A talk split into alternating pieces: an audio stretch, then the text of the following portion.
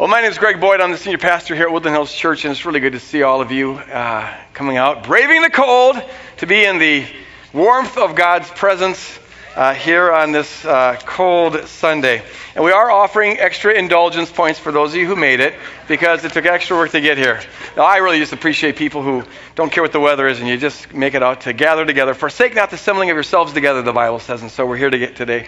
And there's such a sweet presence uh, of God in this place. Also, uh, if you didn't fill out the survey last week, we had a demographic survey that we do. Uh, and if you weren't here, uh, or for any other reason didn't fill it out, for example, if you thought it was maybe one survey for family, and so you just count on your wife to fill it out for both of you, uh-uh. We want every individual to fill that out. So if you didn't do that, would you stop at the, the visitors table or the, the information table on the gathering area and, and pick up one of those forms? It'll take you two minutes, maybe less. Uh, and but it really is helpful to us as we're making ministry decisions. And, and parishioners, you're invited to be a part of this. Go on the website, and there's a survey for you to fill out as well. And we really encourage you uh, to do that. Final thing is, this is Black History Month, and, and, uh, and it, it, it, to that end, uh, Norm and I uh, have, have written some essays. We're writing one essay a week together uh, as a collaborative effort, just reflecting on reconciliation in the kingdom. And if you'd like to f- read those essays, um, they're short, uh, but just get on the website. You can find them there, or if you don't have a computer, uh, we have them printed out uh, at the information table. And stop and pick those up. Alrighty there, then. Let's get into the Word. You want to get in the Word? Yeah. Are you ready to do some thinking? Yeah. You better be, because this is one of those thinking messages. We're, we're, we're picking up where we left off last week. This is a two part message.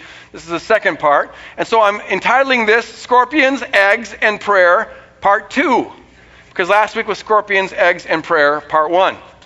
And we're reading from the book of Luke, of course, chapter 11, uh, verses 5 through 13. This uh, section here is the third time we've chewed on this. Uh, it, it is part of a longer section where Jesus is answering the question or the request of the disciples uh, to be taught how to pray. And so he gave them the Lord's Prayer to teach them the content of what to pray, and now he's teaching them the mindset to have when they pray. Okay, so it's all about prayer. Luke chapter 11, starting with verse 5, I'm reading from the TNIV version. Then Jesus said to them, Suppose you have a friend and you go to him at midnight and you say, Friend, lend me three loaves of bread because a friend of mine uh, on a journey has come to me, and I've got nothing to set before him. This is very embarrassing. And suppose the one inside answers, Don't bother me. The door's already locked. My children and I are in bed. I can't get up and give you anything. I tell you, even though he will not get up and give you the bread because of friendship, yet because of your shameless audacity, and the connotation there is your shameless persistence, you just won't go away he will surely get up and give you as much as you need just to get you off his back. Now, this is a, par- this is a teaching not about what God is like, but rather a teaching about how we're to pray. So I say to you, Jesus says, ask, ask with this persistence and it will be given to you. Seek with this persistence and you will find. Knock with that kind of pers- uh, persistence and the door will be open to you. For everyone who asks receives. And those who seek find, and to those who knock the door will eventually be opened. Which of you fathers, if your son wants a fish, is going to give him a snake instead? Or if your kid says, Dad, give me an egg for breakfast, who's going to give him a scorpion? Come on. If you then, though you are evil, know how to give good gifts to your children, how much more will your Father in heaven, in whom there is no evil, how much more will he give the Holy Spirit to those who ask him? Thus ends the reading of the word this morning. Let us pray. Father, you are the giver of every good gift. You use a lot of means to bring those good gifts to us, but they ultimately come from you. You're an egg giving God, not a scorpion giving God. And God, you've given us the good gift of our minds. Lord, help us to use them here this morning. And you've given us the good gift of your word. Help us to receive it here this morning. And we ask you to give us the good gift of the Holy Spirit to anoint this message and give it an authority that doesn't come from me. An authority to build the kingdom in our lives, to make us fully devoted, authentic, radical kingdom revolutionaries. Do it, Lord, we pray in Jesus' name. And all God's people said, Amen. Amen. Amen. So, two weeks ago, we talked about the importance of prayer and the urgency of prayer, how more things hang on prayer. According to Scripture, more things hang on prayer than any other single human activity. Prayer is not a religious thing that you do, it's not fancy, there's no special language or special posture, it's just talking to God. And we're to be cultivating a life where we do that all day long. Pray continually. Talk to God. Invite God into every uh, event in, in your life. It makes a difference.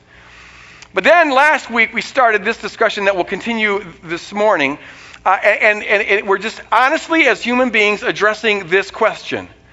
If prayer really has the power that the Bible says it has, and if Jesus is telling the truth here in this teaching, and of course he is, then why does it seem that we sometimes knock and the door is not opened?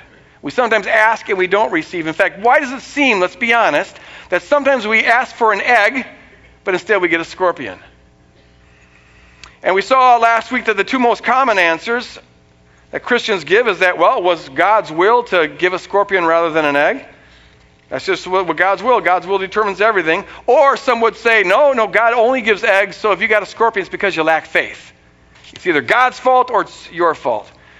And what we tried to show last week is that those two answers are unbiblical and, and, and too simplistic. And they end up painting a bad picture of God and, and damaging people. And so we've got to avoid formulas. And I'm going to continue that thought here this morning. My goal, just put all the cards on the table.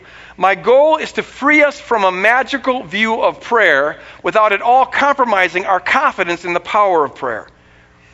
And my goal is to help us realize our massive ignorance about how this whole thing works. Prayer is the easiest thing in the world to do, but it's impossible to understand once you begin to appreciate the complexity of the universe.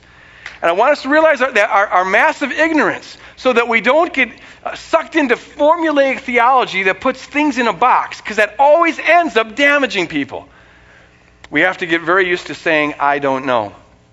So last week I talked about three variables that affect uh, the impact that prayer has, that affect what comes to pass God's will, our faith, and, and free agents. And I'm going to cover those three variables again and go a little deeper with them. And then I'm going to add on three other variables, just so we realize how many things are operating in this world in order to appreciate how much we don't know, in order to free us from thinking that we're supposed to know, in order to free us from formulaic magical theology. Okay, here we go. Variable number one, as we talked about last week, is simply God's will. John says that if we ask anything according to his will, he hears us. God's will is an all important variable in affecting what comes to pass in response to prayer. It's not the only variable, but it is an all important one. The central purpose of prayer, which is also the central purpose for kingdom living, is to bring about God's will on earth as it is in heaven. That's our job description, and that's what prayer is about. So if we're praying in ways that are not consistent with that, well, it's obviously going to affect the power of prayer to bring things to pass. And I say that because it's my impression that a lot of people see God as sort of a cosmic Santa Claus, and prayer is their private little wish list. Sometimes when, when people pray, they pray like, like Lucy on Charlie Brown's Christmas with her list of, here's what I want, Santa Claus. I've been a good girl, and boom, she gives her list, and it's all about me. They pray, well, for those of you who are over 50, you might get this analogy. They pray Janis Joplin prayers. Oh Lord, won't you buy me a Mercedes Benz? Remember that song? I never thought she could sing with beans, but uh, oh Lord, would you buy me? My friends all drive Porsches. I must make amends or something like that. Yeah, yeah. Some of you guys are in the same era. Uh, well, it's, it's, like God, give me. I, here's what I want, God. I want that new house. I want a bigger house. I want a new car. I want a faster car. I want more cars. I want that second cabin, and I want that Learjet. Why not a Learjet? I'm a king's kid. I deserve a Learjet, and, and teach me how to fly while you're at it. And and, and there's just this. It's, it's all a self-absorbed wish list. Now God loves to bless His kids. Amen.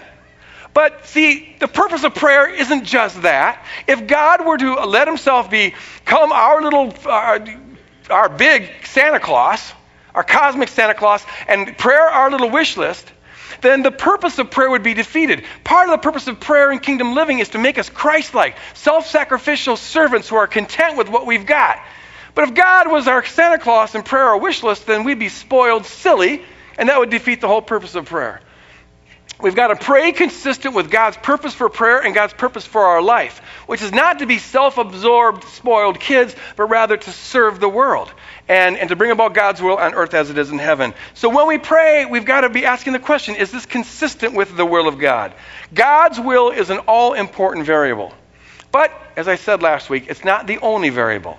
So here's a second one Warning, warning, warning. At this point, we're going to get a little bit philosophical. Put on your thinking caps and follow me on this one. And if you're visiting or have been at Woodland Hills Church for two years or less, probably you've never heard this before. Uh, and so it might seem weird to you. Just hear me out. That's all I ask. Just hear me out and let it be a stimulus for, for thinking.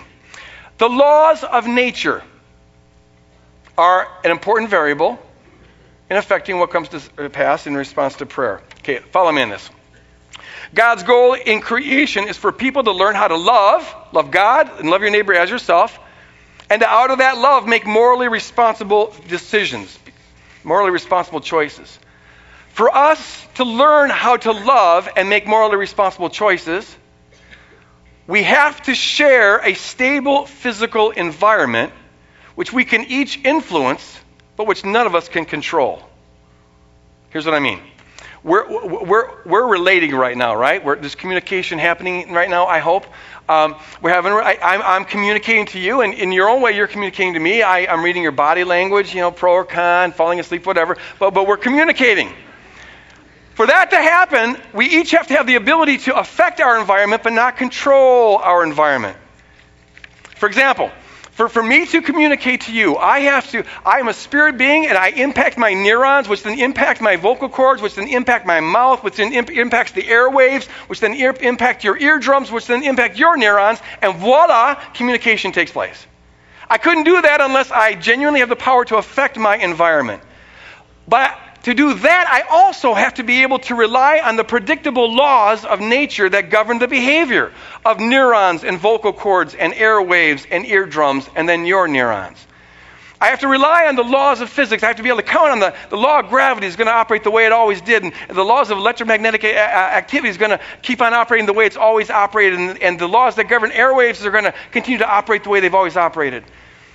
If we lived in a magical world where God would adjust the laws of nature every time we wanted Him to, then nothing would be predictable and relating to one another would be impossible. We could not be in an environment that would be conducive to us to learn how to love and make morally responsible choices. Now, that doesn't mean that the laws of physics can never be violated because miracles do happen. But it means that miracles must always be the exceptions to the general rule. In fact, that's why they're called miracles. Miracles are exceptional. God has the power to do anything He wants. Got that? God is omnipotent. But it's not a question of God's power. It never is. It's a question of what kind of universe did God create? What's His objective for the universe? And if his objective is, among other things, to uh, create people, raise up people who know how to love and make morally responsible choices, he can't go around adjusting the laws of nature whatever we might like him to. And it means that the stability of nature, the stability and the predictability of the laws of nature are a strong variable that has to be factored into when we come to understand why does prayer have the power it has when it does and seems not to have the power at other times. Prayer is powerful and effective, but it doesn't magically suspend the laws of nature just because we'd like them to be suspended. It means this. If you go skydiving and irresponsibly forget to put on your parachute, the short and desperate prayer that you pray one second after you left the airplane probably is not going to suspend the law of gravity. Not me. I'd still pray the prayer, but I'm just saying. I'm just saying. The laws of nature are going to continue to operate the way the laws of nature uh, usually operate. So, laws of nature are another variable that goes into this. Here's a third variable we touched on last week. Let's go a little deeper with it. It's faith faith. But you got to have faith. Um, sometimes the Bible portrays the faith of a person praying as the all important variable. For example, uh, Jesus said to the centurion, Let it be done for you according to your faith. And his servant was healed. Now, here what's interesting is that the servant, the, the centurion's faith healed his servant. It doesn't say a thing about the servant's faith. For all we know, the guy was an atheist. But the faith of the centurion was sufficient for this prayer to result in his servants being healed. Now, some teachers have come up with a formula. They always do. And the formula is this well, this shows us that the faith of the person praying is the only thing that matters. It doesn't matter whether the person being prayed for has faith or not. No. Uh, the faith of the person praying, if they have enough faith, then, then, then the other person will be blessed regardless of their lack of faith. The trouble with that and with all formulaic theology is it doesn't work. You can find exceptions to that. In fact, you find a lot of exceptions to that. For example, uh, many times Jesus, after he uh, prayed for someone and, and they were healed, he says, Your faith has made you well. Your faith, not mine. Your faith has made you well. And sometimes people's lack of faith prevented them from being made well. For example, in Mark 6, it says there that Jesus was ministering in his own hometown and hardly anything happened. It says Jesus could do no deed of power there, no miracle, except that he laid his hands on a few sick people and cured them. And he was amazed at their unbelief. Now, now, Jesus presumably had perfect faith, yet in some circumstances, he couldn't do any miracles because of others' lack of faith. Isn't that interesting? Now, if you ask the question, okay, why, why was the faith of a person praying for another sometimes sufficient to heal that other person without any consideration of their faith, but other times it wasn't sufficient? Why was the, pers- the faith of the person being prayed for sometimes irrelevant, but other times very relevant? Why? And the answer to that question is we don't have a clue. We don't have a clue. The universe is just weird. It's complex. It's unfathomable. We don't know why things happen the way they do. But the point of all that is to say this avoid formulas, avoid magic. Yes, it's an important principle that the person praying needs to have faith. And it's an important principle that the person being prayed for needs to have faith. But you can't ever reduce those principles down to magical formula. Uh, it's a lot more complex than that. So faith is a very important variable. While I'm on the topic of faith, let me say a word about what faith is and what it's not. Many people today seem to assume that faith equals psychological certainty. You have as much faith as you are certain that something's going to happen. So if I have faith that I'm going to be healed, then that means I must be certain that I'm going to be healed. And people who hold this theology of faith sometimes become sort of like the, the, the, the, the proverbial lion in The Wizard of Oz, who, who says, I, I do believe, I do believe, I do, I do, I do believe. They try to convince themselves that something is real. I do believe, I do believe, I do, I do, I do believe. And, and they're trying to talk themselves into having a kind of certainty. And they think if they just get certain enough, well, then it will become a reality. I, I read a story several years ago about this dear lady who uh, her doctors told her she couldn't have any children because of some problems with her fallopian tubes or something, and she just believed that it wasn't God's will, and so uh, she, in the name of faith, uh, tried to make herself certain that she was in fact pregnant. And for five years, she wore maternity clothes and told everyone that she was pregnant uh, just trying to, you know, uh, confess it, to, to just talk herself into that kind of a reality. If only I believe it enough, it will happen. And boy, do people who hold that view crash hard when they finally have to admit that that's not happening. I, I, I spoke to a young man one time. It was so sad. 19 years old in a rugby accident and um, uh, paralyzed from the neck down. And I'd visit him in the hospital, and he would be telling me, he says, You know what? I'm, I'm able bodied. I am healed. I am whole in Jesus' name. I said, okay, dude, but, but you're, you can't move a finger. And not to be a downer here, but I'm just saying.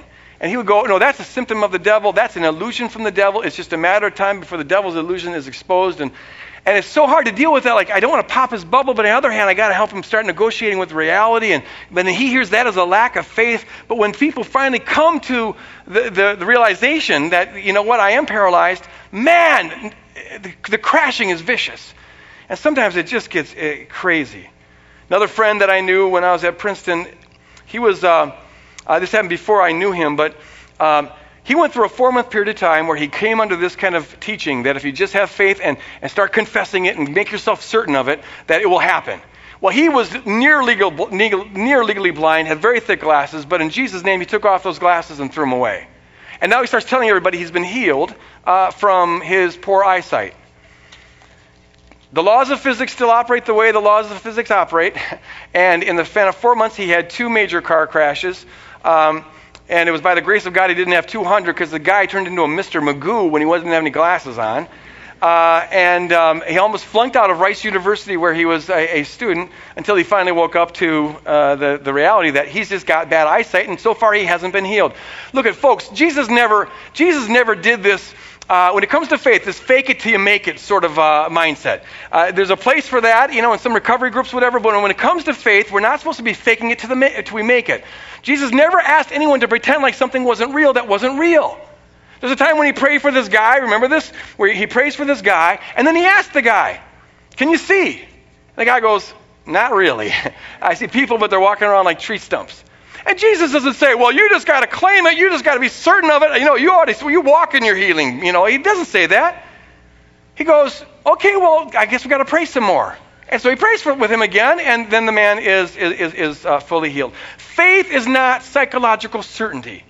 Here's what faith is. The Bible's definition, the only place it gives us a real definition, is in Hebrews chapter 11, verse 1 and 2, where it says, faith is the substance, and the word there is hypostasis it means solidity. Remember that.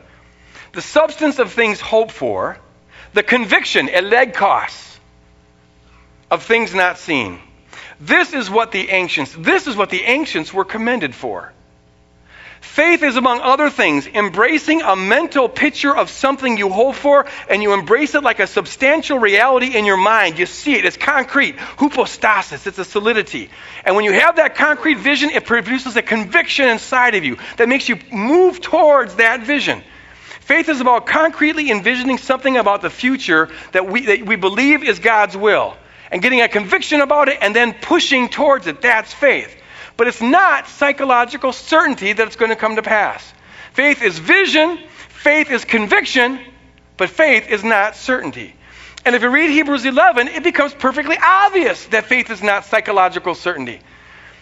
Hebrews 11 is all about celebrating the heroes of the faith. So it talks about Abraham and, and others who were just these heroes of the faith. And then in verse 13, the author says this All these people, these heroes of the faith, that teach us what faith is really about. They were still living by faith when they died. They did not receive the things promised. They only saw them. And it's clearly not a physical seeing because they didn't receive them. But they saw in their mind the fulfillment of this promise. And they welcomed them from a distance, admitting that they were foreigners and strangers on the earth. The heroes of faith envisioned, they heard God's will, they envisioned God's will, and they had a passion about God's will in order to make sacrifices to see that will done on earth as it is in heaven. Abraham left his hometown and traveled into a distant country because that's what God told him to do. That's faith. Faith is having a vision that you push towards, that you move towards, but it obviously isn't psychological certainty. These people couldn't have been certain that they were going to get it in their lifetime because they didn't get it in their lifetime. Faith is simply holding a vision in your mind you believe is God's will, developing a conviction that motivates you to push towards that. If I'm praying for somebody in a wheelchair and I'm having faith as I'm praying, it doesn't mean I know they're going to get out of that wheelchair right then and there. How can I know that? I'm a human being and so are you. What it is for me to have faith is to see them in my mind concretely, hypostasis, getting out of that wheelchair and, and, glorifying God, running and dancing. And I see that. And it creates in me a desire to see that happen in reality, a conviction. And so I press towards that. That's what prayer is. That's what faith is. I'm pressing towards that. But do I know that that's going to happen? I don't. I know that if this person walks with God, it's going to eventually happen because there won't be any wheelchairs in heaven. And they may receive the, the, the, answer to their faith and the answer to the prayer the way Abraham did, and that is after death. Uh, so eventually he's going to get the prayer answered, but I can't know, and no one can know whether it's going to happen right here and right now. Faith is vision, faith is conviction, but faith is not psychological certainty. We're called to be people of faith. The just shall live by faith, but that doesn't mean we have secret certainties in our brain about things. We're just ordinary human beings when it comes to knowing what's going to happen uh, just around the bend. But we're called to have a, a, vision and a conviction about the future. Have vision about what God's will being done in your life, in your body, in, in, your, in your spirit, in your mind. Have vision about God's will being done in your, in your families and in your neighborhoods and in your church and at your, your office. Get a picture of what God's will is towards that. And then you start praying towards that. And you start living towards that uh, you start manifesting the kingdom to bring God's will on earth as it is in heaven. That's the purpose of prayer. That's the purpose of our life. And that's the essential nature of faith. Faith is an extremely important variable in determining what comes to pass. In fact, I would argue that what you, the, the, the movies you play in your head about the future are, is the most influential thing in deciding what's going to happen in your future. So it's extremely important. According to your faith, be it unto you. But it's not the only variable. There are still others. So let's move on to variable number four. Picking up speed, hopefully, as I go through this. Okay. I got 11 minutes here. All right. Free agents, we talked about this last week. I want to take it a little deeper. What people decide to do affects what comes to pass. Faith doesn't automatically collapse that. You can have faith. You can have a vision about your marriage being healed. You can have a conviction about your marriage being healed. You can push towards that and, and, and pray towards that, and it's powerful and effective. But your spouse still has the power, the free will to decide to leave you if that's what they want to do. Faith influences that, prayer influences that, but it doesn't turn your spouse into a robot. There are other factors, other variables that affect what comes to pass. Now, someone said to me last week, well, wait a minute, wait, wait, wait, wait, wait. God's all powerful. And if God's all powerful, he can take away free will when he wants to. So free will can't be a variable that affects what comes to pass. Now, let's think about this. Of course, God has the power to revoke free will. Uh, he obviously does. But it's never a question of power. It's a question of what kind of universe did he create? Did he create a universe with free agents or not? If God revoked my free will, whenever I was going to misuse it, use it in a way that he didn't like, then he clearly didn't give me free will. Think about it like this if I have the power to go this way or that way, that's free will. I can choose this or I can choose that. God wants this, but I can choose that. If I have that power, then if God takes away my ability to do that, because he'd rather have me do this, then clearly he didn't give me the power to go this way or that way. By definition, if I have the power to go this way or that way, I can go that way even if God doesn't like it. So there's a, there's a sense of irrevocability built into free will. This is why humans can genuinely interfere with God's will for their life. We're not automatons. If we can only go this way, then we'd be automatons. We'd be robots. We wouldn't have free will. But we can go this way or, too bad, that way if, if that's what we choose. So free will really affects what comes to pass. It doesn't mean that God can't influence free will or that you can't influence free will or that He can't bring other agents in to influence the free will. Influence is compatible with free will. I'm trying to influence you right now, but I'm not turning you into robots. But God will not just take away the free will because uh, at this point in time it's very inconvenient. This is why people can genuinely interfere with God's will for their life, as we saw last week. Angels, we saw, also have free will, and therefore also have the capacity to interfere with God's will to some degree uh, in, in certain circumstances. We saw that with Daniel chapter 10. God hears the prayer, God answers Daniel's prayer. Daniel has faith, God has the will. He sends the angel, but there's this prince of Persia who could go this way or that way, and he choose, chose to go that way. He interferes with the reception of prayer or the, the reception of uh, the angel, the, the answer to, to prayer. And you find other instances where, where Satan and other demonic beings interfere with God's will for people's life. So, folks, we've got to remember that we live in a war zone and we pray in a war zone.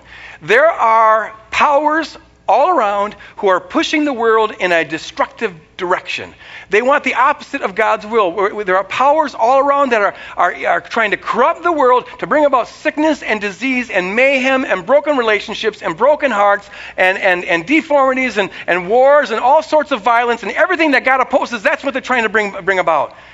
And we have the power to partner with God to push back those forces and build God's kingdom on earth as it is in heaven. That's what, we're, that's what we live for. That's the purpose of our life. And prayer is a powerful way of doing it. So we push back on them. But our pushing back doesn't automatically collapse their ability to continue to try to do it. That's why we're involved in warfare, and that's why prayer is not magic, and that's why prayer sometimes takes uh, a lot of persistence, because it's not magic. Which leads to a fifth variable. And if you've never heard this before, this will strike you as profoundly strange, but I assure you it is biblical. Another thing that affects the outcome of prayer is the strength and number of forces that you're up against. Uh, think about this. There was a time where Jesus sent out his disciples and said, I give you authority over all things. And so they went out and they were able to uh, free, heal sickness and disease and free people from demonic oppression. And they came back rejoicing, Man, the spirits obey us. We can set people free all over the place. Next chapter, a father brings his demonized child to the disciples. I bet those disciples were like, oh, no problem. Man, we've done a hundred of these. Let's kick it out right now. But this one wouldn't get kicked out. They couldn't cast the demon out of the kid. So they call on Jesus. Jesus comes and, and delivers the boy of his demonic oppression. And the disciples go, What's up with this? Well, why couldn't we do it? Why couldn't we cast this, this demon uh, out of the boy? And Jesus doesn't say, Well, it wasn't God's will this time. It was God's will before, but not God's will this time. No, it's always God's will to be free from demonic oppression. Nor does Jesus say, Well, you had more faith back then than you did now. It doesn't say that. What he says is, This kind of demon only comes out through prayer. And what he means there is through a lot of prayer. In fact, some of the ancient manuscripts add and fasting. And other, there apparently are different kinds of demons, different strengths. The weak ones you can kick out really easy. The strong ones, whoa, you, have got to. There's a lot more that, at work here, and it takes a lot more persistence to get them out. The stronger the demon is, the harder it is to kick out. That's how things operate in the spiritual world. The forces that you're up against, the strength of the force you're up against, is going to have something to do with how and when and if uh, your, your, your prayer comes to pass the way you're praying it. The number of forces you're up against also matters. There's a time when Jesus came to a guy uh, and he was demonized, and um, uh, Jesus commands the demon to come out of the guy. And this is the only time in the Gospels where this happens, but the demon doesn't automatically come out of the guy. Rather, it tries to strike a deal with Jesus. And then Jesus says, What is your name? Because he, he senses that something else is going on here. It's like, What am I up against? And he gets his answer because the demonic presence responds by saying, We are legion, for we are many. And so there's something about the unity and the strength of this demonic uh, uh, force in this guy's life that made them harder to kick, to kick out. It took a second go at it, even for Jesus, to get these demons out of this man. Look at, folks, I think we sometimes just hyper spiritualize the spiritual realm and we make it into a magical thing. The spiritual realm operates very much the way the physical realm does. On a physical level, we know that the number and the strength of whatever forces we're up against makes a difference. Uh, some rocks you can push up a hill easy because they're small, but the bigger the rock, the harder it is to push up. And the more rocks you got to push up, the, the, the, the more people it takes to push them up. If you're playing a game of tug of war, the number and strength of the people that are on the other side is going to decide whether or not you're going to win, how you're going to win, if you're going to win, how long it's going to take, how much energy you're going to, have to uh, uh, uh, expend. That's how things operate in the physical realm. That's how things operate, how things operate in the spiritual realm. So the strength and number of opposition factors into what happens in response to prayer. At the same time, variable number six, the strength and number of support on your side factors into the uh, outcome of prayer. Jesus says, If two of you agree on earth about anything you ask, it will be done for you by my Father in heaven. For where two or three are gathered in my name, I am there among them. Okay, now pause for a moment. If you're into formulas, here you go. Here's the secret.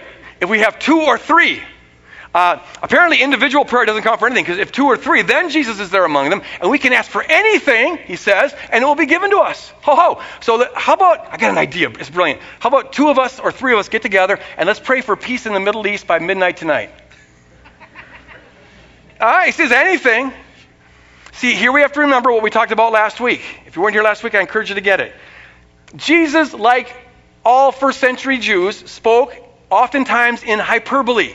They state things in an extreme way and often without any qualification, uh, in an exaggerated way, to, to, to put an emphasis to it. Jesus is not giving a magical formula here, but what he is saying is there's power in numbers. There's a unique authority and power that comes in numbers. When, when people get together and agree and pray together, now you, you, you've exponentially increased the force of your prayer. This is why you find throughout the Bible, God sometimes has and leaders sometimes bring people together to pray. Paul frequently asks his congregations uh, in the epistles, hey, will you pray for us? And we all intuitively, who've been in the kingdom for any length of time, we know this intuitively. Um, uh, when something's important to us, we ask people to join us in praying, which would make no sense whatsoever unless there was an increased power to the number of people who are praying. There's power in numbers. Um, and that's another variable that affects what comes to pass. The stronger the force you're up against, the stronger the force and the more forces you need on your side. This is how things operate in the spiritual realm, because it's not that different from the physical realm. Let's go back to Daniel chapter 10. Uh, God hears Daniel's prayer, God answers the prayer, he dispatches the angel. But a stronger fallen angel, this prince of Persia in Daniel 10, interferes and is able to detain the messenger for 21 days. So then God calls an even stronger angel, and the text makes a point of this, the chief of the, the princes, uh, Michael the archangel, he brings him over to free this messenger up. So apparently the Michael could overpower the prince of Persia. So the angel shows up to Daniel and delivers the message. But then he says, I'd love to chat, but I got to return back to the fight because, and now the spiritual realm gets into the numbers game. The prince of Greece, this other demonic power, has joined in this spiritual warfare fight. So this angel was needed to go back and join that battle. Bizarre. I know it's bizarre, but the world is bizarre. But it operates in the spiritual realm just like it does in the physical realm. The number and strength of the forces for and against goes into the mix of all the variables that affect what happens in response to prayer. And what we've got to notice is this. If Daniel hadn't been told by the messenger what was going on in the spiritual realm, Daniel would not have had a clue as to why it took 21 days for the prayer to be answered and to why, why the angel shows up for eight seconds and then disappears. Uh, it would have been just totally baffling to him. And no doubt there would have been people saying, well, God's time is the right timing, you just got to accept it. And others would be saying, well, Daniel, you just didn't have enough faith to get it answered right on time when you first started and didn't have enough faith to keep the angel around. And both would have been totally wrong. What Daniel knows is that there's a warfare going on, which is normally invisible to, to human beings, but that's why it was 21 days rather than rather than the first day. And that's why the angel had to disappear so quick. What we've got to know is this we are very much in the position of Daniel without the revelation. Which is why things seem so arbitrary and so random to us when prayer is answered, how it's answered, the power prayer has, it seems so random. We don't know ordinarily how strong and how many are the forces that we're up against. We normally can't know how strong and how many angels are fighting on our side. We can, we can hardly ever know the irrevocable effects of decisions that have been made throughout history and how they bear on the situation that we find ourselves in. But we do know that they have ongoing effects. We're still living under the effect of Adam and, Adam and Eve's decision. Uh, decisions have ripple effects and they affect what comes to pass, but we can know hardly any of that. We usually don't know how many people are praying for the thing that we're praying for and how strong their faith is as they're praying for that, how persistent they are as they're praying for that. We can't know that. But all those things affect what comes to pass in response to prayer? We usually don't know. In fact, we can never know how the necessary laws of nature and the stability of the world factors into what comes to pass in response to prayer. And we can never know the full picture of what's going on in this world. We can never see what God sees. And God sees the full picture, and that affects what's going to go on in our particular little locale because everything is interrelated. Which all goes to show this we don't know anything, we're massively ignorant. We see less than one one trillionth of one percent of physical reality, let alone spirituality. And we've just got to know what we don't know, and what we don't know is almost everything. Which is why we can't know why Susie got healed and Johnny died. But see, knowing what we don't know is profoundly important. The most important thing to know is what you don't know. Because if you know what you don't know, you don't get sucked into formulas that give a bad picture of God and indict people. If you know what you don't know, you get comfortable saying, I don't know. Three very, very important uh, words in our language. We swim in an in a infinite sea of unknowability. What we call things we know is simply a little parameter, a little oasis of pseudo knowledge floating in a sea of mystery. Honestly, honestly. We can't figure out, as I said last week, why there's a seven second interval between two cars. We think we have an explanation when we find out what the first driver and what the second driver were, were, doing on the road. But as I showed last week, that doesn't begin to answer the question. We'd have to know the entire history of the universe, physical and spiritual, to be able to answer that simple question. We swim in an infinite sea of unknowability and mystery. So get comfortable saying, I don't know. But in this sea of mystery, there's four things we've got to know, and I'll cover them in one minute. Otherwise, I'm going to be in big trouble tomorrow. Tell Children's Church, one minute. One minute. okay, well, I'm saying one minute here. Okay, look at Here's what you got to know Know that God looks like Jesus Christ and is on the side of good. Lock that in. Know that. If you got that down, you got enough. Uh, God's not a scorpion giving God, He's an egg giving God. He's, he's a, he's a Christ giving God. He comes and gives Himself for us. He's always on the side of good. Every good gift comes from the Father above. Thank God for every good thing in your life. Thank the people who delivered it as well, but, but ultimately it goes back to God. Number two, we're called to have vision and conviction, which is faith, as we push towards the future. We don't have to know very much at all. What we've got to know is God is good, and here's His will for my marriage, for my, for my, my, my, my kids, for my neighborhood, for my church, for whatever ministry calls you to. Get a vision of that, get a conviction about that, and push towards it. What you've got to know, number three, is this prayer is a powerful and effective way of pushing. Your life is as well. Every kingdom act you do is pushing against the kingdom of darkness and expanding the kingdom of God. But prayer is powerful and effective you can't usually see the cause and effect relationship between how you prayed and the increase of the kingdom in the world. So it takes faith to do this, but know on the authority of God's word that every conversation you have with God is powerful and effective. Yes, there's a lot of variables. I just skimmed the surface today that affect that go into the mix, and so we can't always connect the dots. Thank God those times we can. But on faith, take it that you're talking to God is very, very important. And number four, it's always good to remind ourselves that we're called to trust that despite all the uncertainties we face in the world, and there they are massive, God's love will in the end triumph over evil. And when God's love triumphs over evil, then we will see how every kingdom push we made through prayer and through our life contributed to that victory, and it was worth it. We don't know much, but if you know this, you're okay. Just keep your eyes focused on this and walk humbly, confessing your massive ignorance about everything else. Let me ask the Holy Spirit to quickly seal this prayer in our hearts as we're dismissed. And I'd like to ask the prayer team to come forward. And if you're here and have any need whatsoever that you would like to have prayed for, feel, feel free to come up here. I, I encourage you to, because prayer is powerful and effective. Holy Spirit, I know this is new to some people, Lord. Uh, would you just activate our minds to help us get our minds around this uh, and, and to know what we don't know?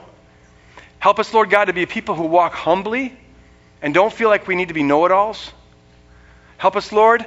For those who have had judgments about you because of the theology they were given and they got a scorpion instead of an egg and they blamed you. And for others, God, who blamed themselves because they got that other teaching that faith is the only variable. Lord, set them free. Set them free. And accept the mystery and therefore not blame you or blame themselves. And Father, I pray that we would be, as we leave this place, a, a, people who trust in prayer and have vision and faith. Give us your heart to envision for our family, our marriage, our kids, our neighborhood, our workplace, and everything else that we're called to, Lord. Help us to get that vision and to press towards it in our prayer and with our life. In Jesus' name. And all God's people said, Amen. Amen. God bless you guys. Go out and vision the future and build the kingdom.